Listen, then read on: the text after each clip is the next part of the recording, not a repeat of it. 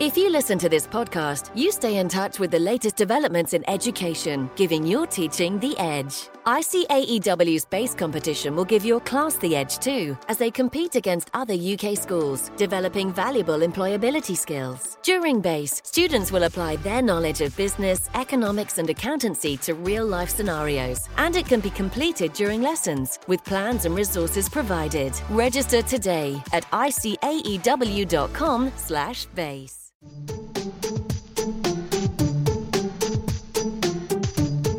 Hello and welcome to the TES Podagogy podcast. I'm Zofia Niemtus, the Deputy Features Editor here at TES, and with me today is Pete Etchells, who is a reader in psychology and science communication at Bath Spa University, where he currently researches the long term and short term effects of playing video games. Earlier this year, he released a book entitled Lost in a Good Game Why We Play Video Games and What They Can Do for Us. Hello, Pete. Hello, thanks for having me. Thank you very much for coming. So, it's a, a fascinating topic uh, to be researching and areas to be working in. Can you tell us a little bit about your background as a gamer? Because I understand you do have one. I do, yeah. So I've been playing video games, well, as long as I can remember, really. Um, I remember one of my first consoles, not really a console, but the Atari ST, which is a brilliant thing. I was, I was probably about three or four at the time, probably playing games that I shouldn't have been playing at that age, but never mind. It was it was all good fun. Um, and yeah, I've just uh, it's something that I've done all my life since then, really. And, and when I was writing the book, I didn't really think so much about how games had had an impact on my life up until that point. And when I started writing it, I sort of really started interrogating why I was playing different games at different times in my life and how they were maybe helping me um, with different things that had happened. Yeah, I saw so you you reference in the book, um, sort of turning to books as uh, to books as to games as a, a coping mechanism through sort of like difficult emotional times. How do you think they help? It's a really good question, and I don't think there's a universal answer for everybody. I think it, it depends on who you are, and it depends on what games you play and what else is going on in your life around you. Um, but from my own personal experience, I found that some games have just helped me. Um, just give me a little bit of space, I guess, just to process things that are happening around me. So, one thing that I talk about a lot in the book is the death of my dad, um, and he had motor neuron disease. Um, and when he was first diagnosed, you know, we had this big conversation around what it was and the tests that he'd been having and what it what it maybe meant for the next few years. And I was about 11 when that happened, and it was just too big. It was a massive thing, and I just had to go away for a little bit and do something else. And I guess that's the same for a lot of people, but the do something else for me was to play video games for a bit, just to let my brain have that little space to figure out what the hell had just happened. Yeah. Um, that doesn't tend to be the way that gaming is presented in the media. We, as, as you know, uh, yeah, we've got this huge kind of moral panic around gaming at the minute. Uh, why do you think that is? That's another really good question, and it's something that I've really thought about over the past few years because I, I don't think there's a simple answer to it. I think part of it is that if you don't play video games, if you watch somebody playing them, it looks like a really jarring experience, right? It looks like they're completely absorbed by this thing and there's nothing else that, that's relevant to them around them and all those sorts of things. So it looks as though it's not good for you, it's unwholesome in some way. Of course, you know, if you're actually playing the games, you might be talking to people around the world or playing with friends and stuff, so it's a very different social experience. So I think that's one of the things. I think also it's quite hard to get into games if you want to. So something that we talk about quite a lot at the minute is how do we navigate conversations around, you know, if your kids play video games but you don't, mm. how do you facilitate those interactions so that you can help them find the right sorts of games to play, as it were. Um, and that's that's an easy conversation to have if say we were talking about books or movies. So you know if you've never watched a movie before all you need to do is turn the tv on and sit down and watch something right? And if it's a rubbish movie that you don't get all you need to do to fix that is find a different movie and sit down and watch it. The barrier to entry is really low. If you want to start getting into video games for reasons say other than you're interested in playing them you know you want to kind of navigate these sorts of um, parental conversations, maybe. Um, let's say you buy a PlayStation 4 and you pull it out of the box, you untangle all of the wires, you plug it into your TV.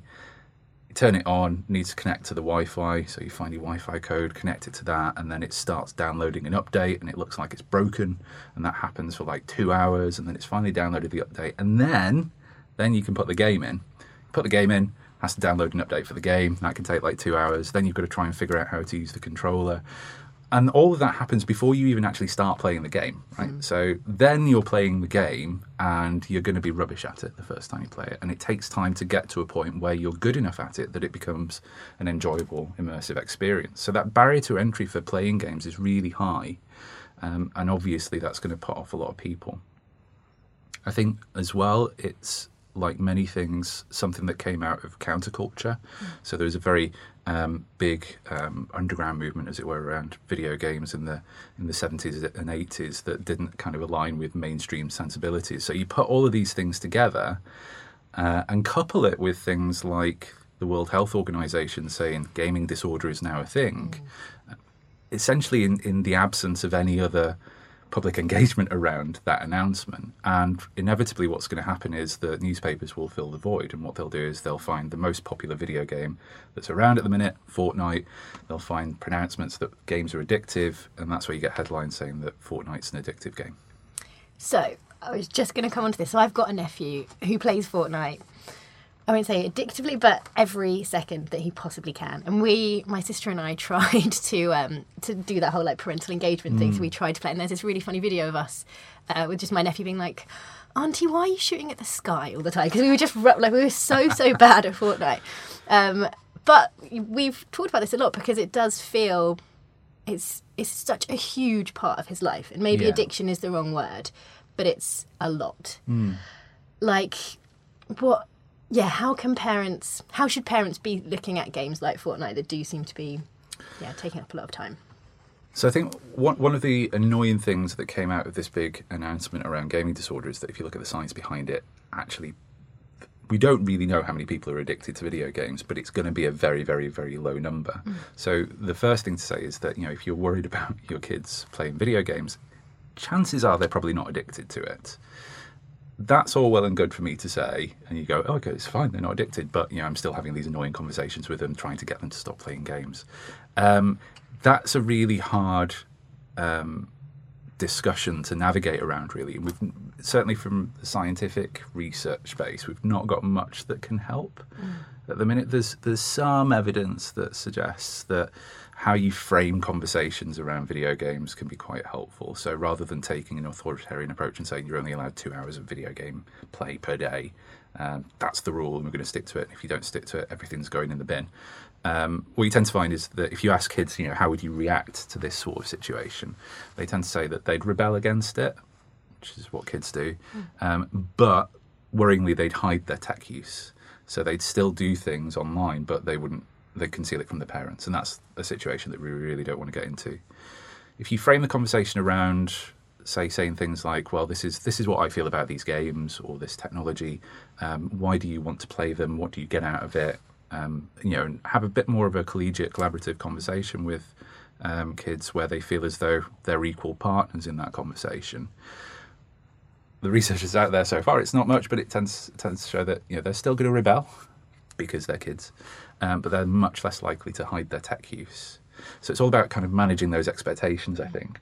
Other than that, we've really not got much in the way of advice. You know, I'd love to be able to say the research suggests that you should have no more than an hour of Fortnite per day, but it doesn't. It doesn't say that. There's a lot of evidence that suggests that hard time limits on these things tend to backfire. So I think in the case of something like Fortnite, I mean, I, I don't think Fortnite's a particularly good game, to be honest. You know, when I play it, I kind of it it it acts more of a, a- marathon simulator for me more than anything else. So I always forget to jump out of the bus. So I'm at the edge of the map and I just run for about 20 minutes towards the centre of the map and then get shot. and that's that's my Fortnite gaming experience. It's very unfulfilling. Um, but you know, I got playing Fortnite, started playing Fortnite about a year ago just to see what all the fuss was about, and I think that's that's something where having the advantage of bringing being brought up playing games offers me. You know, I can I can pick up a console and I know how to work it and I know how to download a game and get into it. I'm you know fairly familiar with how control systems work, so I can pick it up and try and figure out what this game is actually about fairly quickly. Um, my feeling is that we've got a generation of parents that are starting to grow up who are in a similar sort of position, right? So they've they've also grown up playing video games, and they're able to maybe navigate those sorts of conversations a little bit more uh, knowingly, as it were. Um, but you know, there's still a lot of work going on in this sort of area about what what kind of would constitute good guidelines, useful guidelines for for video game use. I think another thing that gets lost in these conversations sometimes is that all video games have ratings, age ratings, in the same way that movies have ratings, right? And very often, for reasons that I'm not quite clear on, maybe it's because games are always seen as a childish thing, um, where somebody might really strictly adhere to movie ratings, they don't do the same with video game ratings when you know they are there for a reason. So I think a lot a wider awareness and appreciation of those rating systems and, and, and why they're in place, I think would help with these conversations as well. Yeah, I mean, I remember that. What's the rating on Call of Duty? Is it 18? Yeah, I think so. It's uh, I can't remember the. It's either sixteen or eighteen. Yeah, because I, when I was a teacher, I we there would just be the day that Call of Duty came out, Mm. where there would just be so many kids absent or asleep at their desk because they just stayed up all night playing it. And It was so obviously not for their aid, but there was no even there was not even a question that they wouldn't play Call of Duty. It's like, well, of course you will because that's the game that's coming out. It's it's really hard, isn't it? Those sorts of um, situations because it's not just as simple as saying, you know, this. You can take a bunch of fourteen-year-olds. This is an eighteen-rated game. You can't play it because it might be the case that they've got older siblings or their parents play them, and then they can get their hands on them that way. And these things will inevitably kind of filter through to um, to lower age groups. But I think, know, we we don't really see that so much with. Um, movies now, for instance, because there are these stricter enforcement rules around them, and I think, you know, nothing's going to change overnight, um, but a shift towards appreciating those a little bit more and a, a wider understanding of um, of these sorts of games and, and other sorts of games that might be more appropriate for them to play, I think, is a useful tactic as well. So, you know, one approach is to say, you know, if you know a lot about video games, and your child comes along and says, you know, I really want to play Call of Duty, you say, well, I don't think it's an appropriate game for you for these sorts of reasons. Why don't we play this instead? And you can come up with something that's comparable in terms of interest and competitiveness, more age appropriate, something that you can play with them, that they can play with their friends as well, you know, like Rocket League or something like that. Um, and you can kind of deflect them. So it's not just that you're not allowing something, but you're, you know, providing something in its place. So on the um, the inappropriate games topic, I think that links into again this kind of moral panic idea of like games. If you play violent games, therefore you you will become violent. And I know that the research, just for the listeners, he's got his head in his hands. Um, yeah, tell us about the link between video violent video games and violent behaviour. It's tiny, it's weak, it's really not worth worrying about, I don't think. So this this is it's something that has captured the attention of psychologists for about 30 years. I would say about 90% of research, psychological research in, in into video games covers this topic, I think, because it's so salient and it's so divisive. But it's also I feel like it's deflected away from more interesting questions that we could have been asking asking about video games. E- even the basic things about why why we play them, what motivates us to play them. There is some good research out there, not much though, which is quite hard and annoying when the tagline for my book was why we play video games. Because I think people are so focused on this, and I get why they're focused on it. Because what happens is that you have these mass acts of societal violence, usually in the US, and when something like that happens, it's human nature to want to try and find a reason behind it, right? So you delve into the um, the perpetrator's past, and because lots of people play video games, it will crop up at some point. So, um, and then those kind of causal inferences are made, usually in the media. Um, so, on the one hand, you know, you can argue, and I think it's right to argue that trying to figure out whether there are there are some people out there for whom if they play a certain type of video game under certain conditions they're at higher risk of hurting themselves or hurting somebody else is an important question to ask it's an important societal question um, the problem comes in terms of how you actually try and tackle that question in the lab so if you think about basic psychological experiment setup probably what you do is get two groups of people who are fairly comparable. Mm-hmm. Give one of them a violent game to play, one of them a non-violent game to play, and then you test them on some sort of measure of aggression or violence afterwards. You want to see whether the only thing that's different between those two groups is the type of game that they played. Does it have an effect on their aggression levels or violence levels? Now, if we're asking that in the context of um, are they going to go out and shoot people, then it might be the case that what you want to do is your aggression measure or violence measure is stick them all in a room with each other with a gun and see how many people survive. Right? Right. Ethically, that's a little bit dubious. So, what we have to do as psychologists is come up with proxy measures of aggression where we can make sure that our participants are safe, they're not at risk of harm, but we're still measuring something that maybe looks like aggression in some way. And this is where the problem starts, right? Because how do you get something that looks like these things that we're worried about in the real world, but isn't actually going to hurt somebody in the lab? There are some measures out there, they're not particularly good. So, probably the most widely used one. I'm going to nerd out for a second, I apologise. Go ahead. Um, it's called the competitive reaction time task. So people play the video game, whichever one it is, and then you say to them, "Okay, we're going to play a different game now. I'm going to plonk you in a room in the in the university on your own at a computer. There's somebody else in in another room." Somewhere else in the university at, at a computer, you're going to play a reaction time game. So something's going to pop up on the screen. As soon as you see it, press the space bar, and if you press it before the other person, you win. If they press it before you, you lose. And whoever wins gets to punish their opponent. So they get to blast them with a loud noise and they get to choose how long the, the, the blast lasts for and how loud it is. The other person doesn't exist, it's all controlled by the computer. Right. And the aggression measure is, you know, you're being more aggressive if you blast the other person for, for a longer period of time and with a louder noise. The trouble is because you've got two variables there, loudness and duration, which do you pick as your aggression measure? Um, and there's upwards of about 150 studies in this area, not just on video games, but look, using looking at this um, in terms of aggression generally. About 150 papers out there, around about 180 ways in which people analyse the data. So some people take the mean duration, some people take the mean loudness, mean duration times the mean loudness, mean duration times the root of the, so on and so forth. Um, there was a study that came out a few years ago that showed that if you take our data set and analyze it in all the different ways you can see in the literature, then you can basically find whatever you want. You can find very strong effects showing that video games do cause aggression, or you can find null effects showing that there's no link whatsoever. And that's all to do with what you do with the data. It's not to do with the data itself. It's all down to the decisions that you make as a researcher about how you're going to run your study, um, rather than an actual signal in the data that you're getting from the participants. So we kind of got into this situation with that research literature where, you know, if you see a particular researcher's name who has a past history of publishing research showing that video games do cause aggression, you don't need to look at the rest of the paper. You know what that paper's going to say. Um, so, on the face of it, you do a you do a quick Google search for this sort of stuff, and it shows that there's a lot of evidence that violent video games cause aggression. Actually, if you drill down into it and look at the quality of the evidence, the best research that we have out there that tries to make all of the data openly available, pre-registers the work so they kind of declare in advance what they're going to do and how they're going to treat their data before they actually collect it.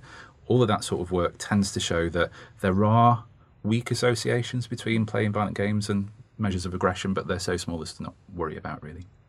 Could it also be a bit chicken and egg? Like maybe if you're having aggressive feelings, you might be like, I'm going to go and shoot someone in Call of Duty rather than kick Yeah, yeah. So, in terms of theories around what's going on here, there are there are different ones. So, one argues that if you play a violent video game, it activates violent thoughts in your mind. So then, if you go out into the street and bump into somebody, you're more likely to punch them. So that's one model. Another model is that you know you have a rubbish day at work, you're feeling really annoyed. You go home, you play Call of Duty for a bit and let off some steam, and actually you become less aggressive.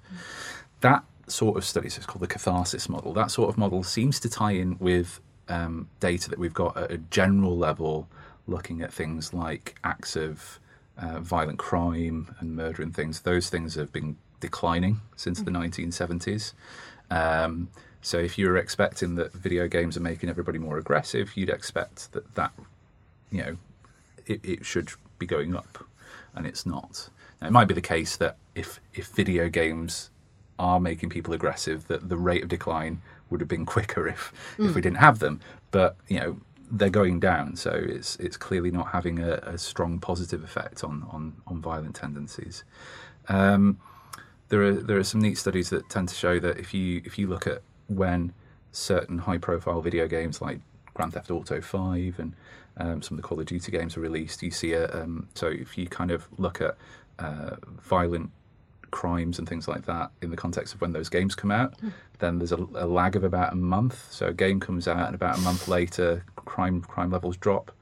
So, you know, I'm not saying that those games stop people from committing violent crimes, but what we what we might expect if video games do cause aggression is the opposite sorts of hmm. effects. So that's the trouble with this sort of stuff, right? So you, you you're always looking for kind of proxy measures of the thing that you actually care about, and because in some cases with experimental work, there's flexibility in the way that you can look at that. Um, the biases that we have as researchers going into that research need to be taken into account, and it's why we've not got a clear, definitive answer yet. I saw, um, you worked on a study around anxiety and depression and screen time, and had a kind of similar conclusion that there's, you know, there is there seems to be a weak link, but nothing like definite. Um, yeah, is there anything there useful that we can take away for, for teachers and parents? in terms of screen time generally that's that's a, a big so that's such a bigger conversation to have than video games um, i think the first thing to say is that screen time is a meaningless concept um, it's what what is screen time it's well it's the amount of time that we spend in front of a computer or a um, smartphone or a tablet each day um, it's an, an attractive measure for researchers because you get a number out of it, right? And you can do interesting things with simple numbers. It's useless for researchers in the sense that, you know, if you have, if you take two children and they both have three hours of screen time each, and one of them is spending that time playing a video game with their parents or watching a TV show with them for a bit or using the internet to do some research for a piece of homework.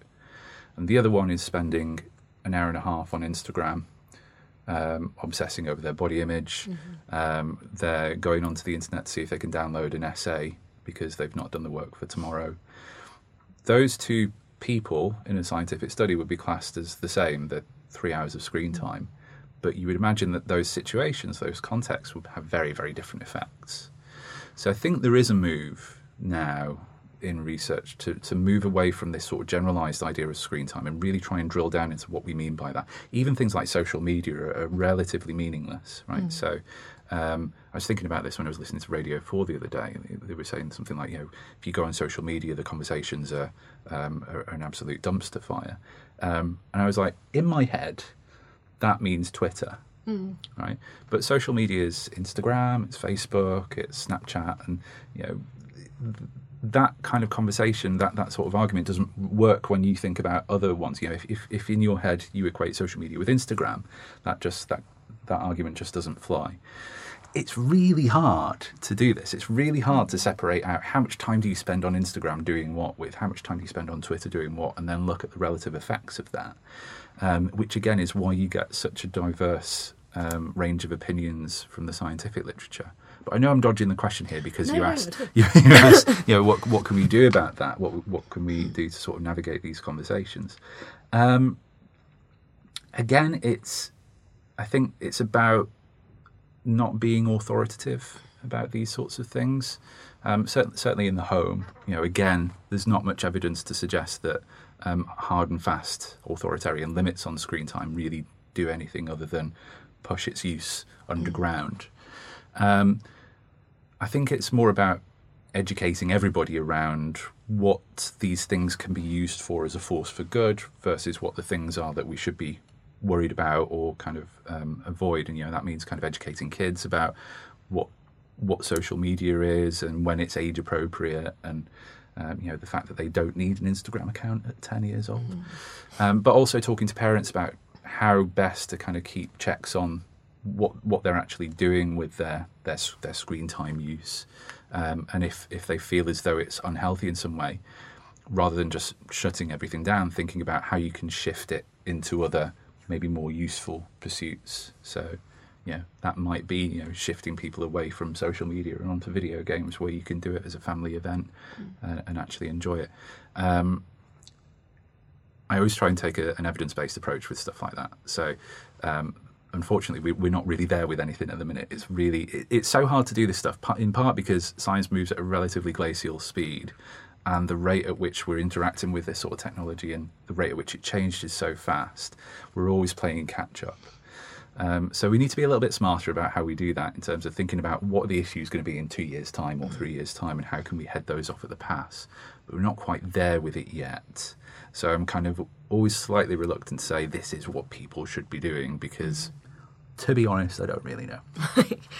But I think it's nice that you, you touched on the, the force for good elements. I feel like we've been quite negative. Yeah. Um, so, one uh, element that I was really interested in your book was this whole kind of stereotype of the like isolated, pasty white nerd.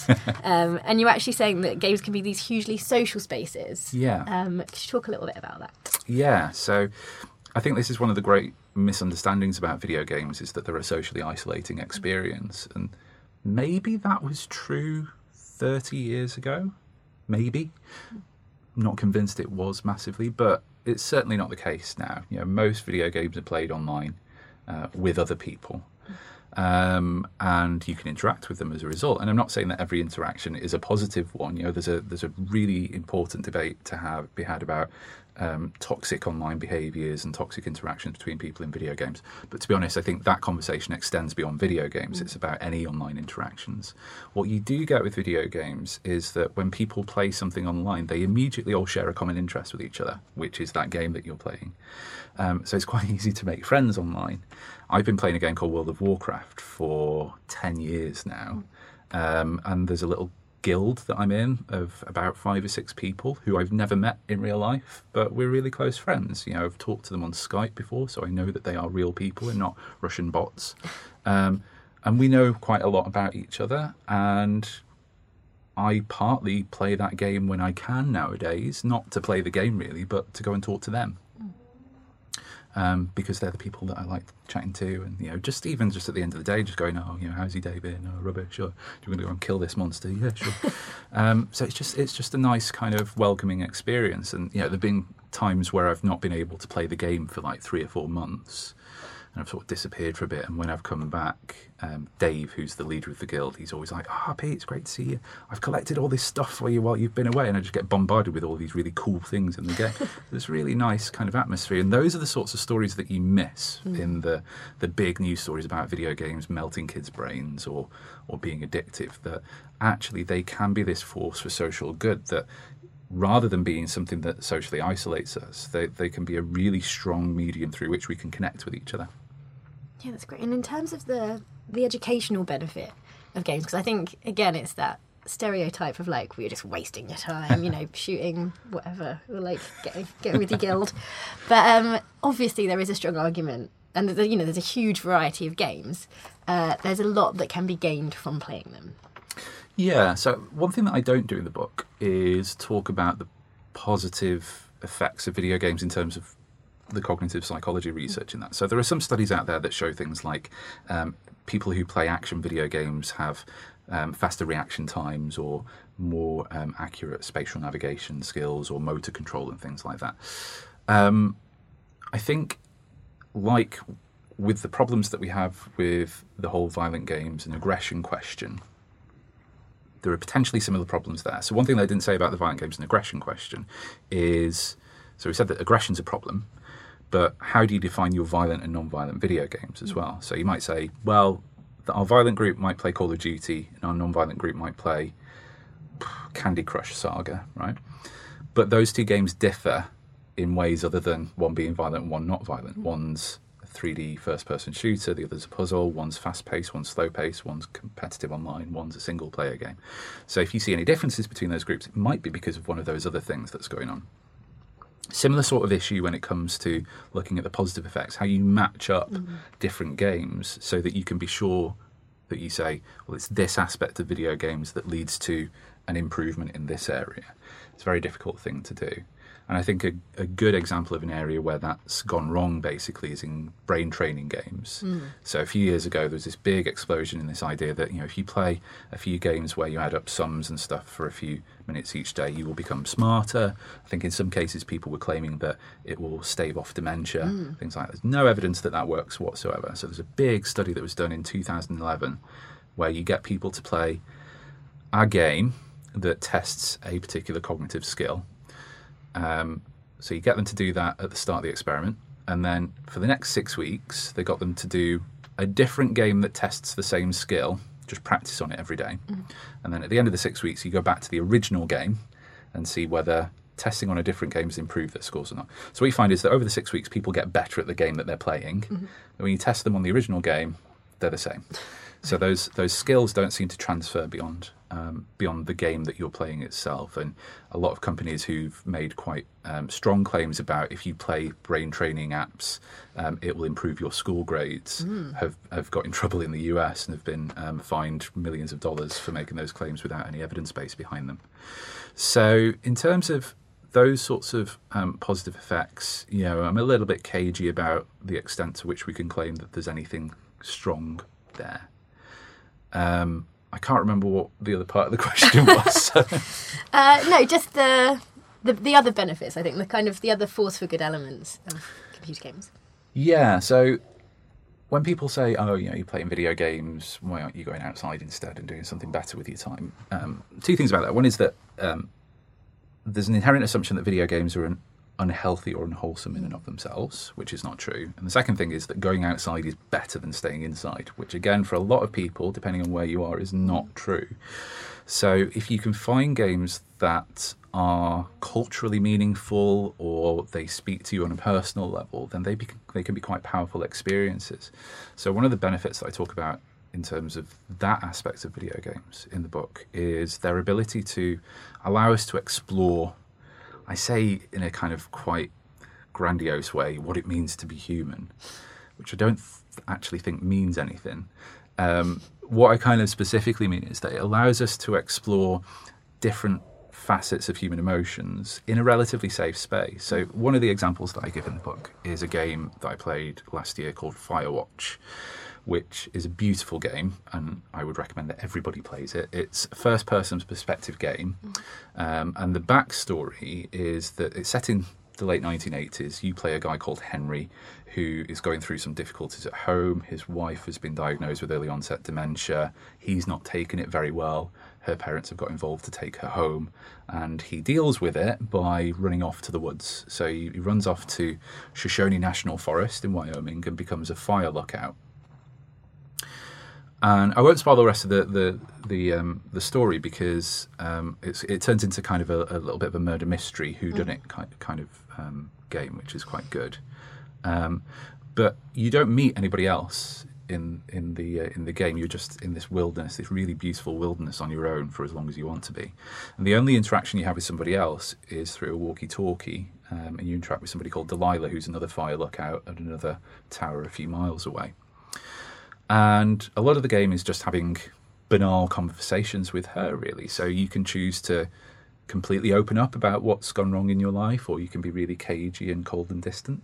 At one point, you can start choosing to flirt with Delilah, or you can maintain a platonic relationship.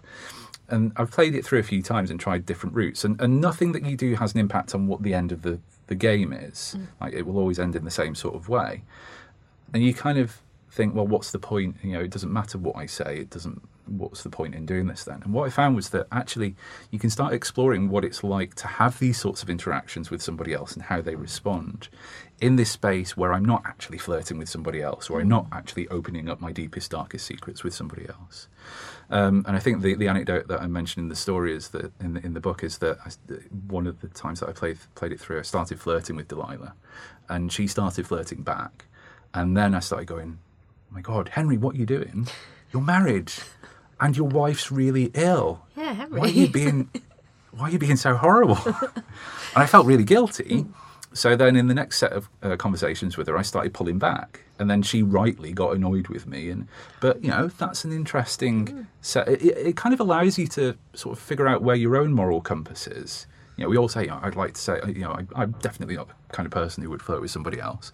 Actually, I've tried it in a game, and I know that I'm not the kind of person that would do that because it was a horrible experience. So, that ability to explore those sorts of things, and there's a lot of games coming out at the minute that allow us to explore um, grief and what it means to lose somebody. And the interesting thing that I find about that is that I can think of about three or four different games that all explore it in different ways, and none of them go through that tidal trope of thinking about uh, bargaining and acceptance and depression mm. and all of those things, which is nonsense. There's no evidence that we go through five stages of grief. Um, but they explore them in quite emotionally nuanced and complex ways. You know, I've come out of a couple of those games in absolute floods of tears, but felt better for the experience mm. afterwards because it's made me kind of evaluate my own relationship with loss. So I think there are this really, really powerful medium that allows us to do that, and the way that they allow us to do that is that um, I, am going to steal some quotes from Naomi Alderman here. So she talks about this idea that you know if you if you watch a movie, then you can be uh, you can relate to the main character. Mm. You can uh, be happy for them when something happens to them that's good, or you can be sad for them, or you can feel angry about what they've done. But in a video game, you are the main character. So you can. It's only in a video game really where you can be held responsible for your actions emotionally. It's only video games that make you feel guilty for your actions or make you feel a real sense of achievement when you've done something good. And I think it's that power that is such a, a force for potential force for good with them. Yeah, and also I guess a potential force for I think maybe it's that power that is scaring people because Absolutely. it's so personal. Yeah, yeah, it could go either way, which is yeah. why you kind of have to navigate these conversations around how they're used and in what context really carefully. Yeah, fantastic. And so I guess the big final question, uh, which I feel like we kind of touched on, but if there is anything that teachers and parents should take away from this discussion around the idea of video games, what should it be? Not to be scared of them, really. Um, I think if you don't play video games, I think it's useful to try and try them out a little bit just to kind of figure out what's what the fuss is about really. There's some really interesting initiatives around schools at the minute. So the British Esports Association has been holding some championships through the year and, and basically what they've been doing is setting up teams in schools. Um, so they, the, the teams will have a student who's a manager and then others who are the actual players on the on the team um, and they go through kind of training sessions and things like this. Basically, an after school club, mm. but it's all gearing up to uh, an in school championship. And they've done a little bit of an evaluation of that um, for the first time that they did it last year. And one of the interesting things for me that came out of that was that it seemed to provide an outlet for some students who aren't traditionally kind of sports minded, say. So, kids who want to feel part of something at school, but maybe there's no mm. club for them who like video games can get into this, and then there's a real real sense of community around that. Um, it's also got the, it's got the added advantage of um, um, kids who have disabilities can get involved with without any barriers, re- relatively speaking, which is great. So there's some interesting stuff around some children at alternative provision schools who um, have really opened up, and it seems to have made them more engaged with their um, with their subjects um, as well through having this motivation to do something that's fun. So I think games can unlock um, different relationships that, that teachers have with their pupils because maybe it makes them look a bit more human if you as a teacher say, oh, I play this game. Mm. That's another thing that's come out of the, the kind of championship evaluation is that some uh, teachers who've um, had maybe antagonistic relationships with some of the students in their classes, that's been completely flipped around when they found that they've got this common interest. Um, so it provides another avenue for exploring how to improve those sorts of relationships as well. Um, that's not to say that you know everybody should be playing video games all the time and not doing anything else. I'm going to cop out here and say, you know, like everything in life, it's everything in moderation, right? But I don't think that they're the big bad that we often make them out to be, and we shouldn't be worried too much about. I think if we worry excessively about every video game experience being a potentially addictive one, then what we risk doing that going doing that and going down that route is is sort of over regulating them, mm. either at a national level or individually in terms of how we um, how we allow our kids to to use them. Um, and then if we do that, we potentially miss out on the, all of those potential uh, positive benefits that they've got. Okay, thank you so much, Pete. Uh, really, really interesting. Uh, Pete's book, uh, Lost in a Good Game Why We Play Video Games and What They Can Do for Us, is out now. Uh, thank you very much for listening, and we'll be back next time.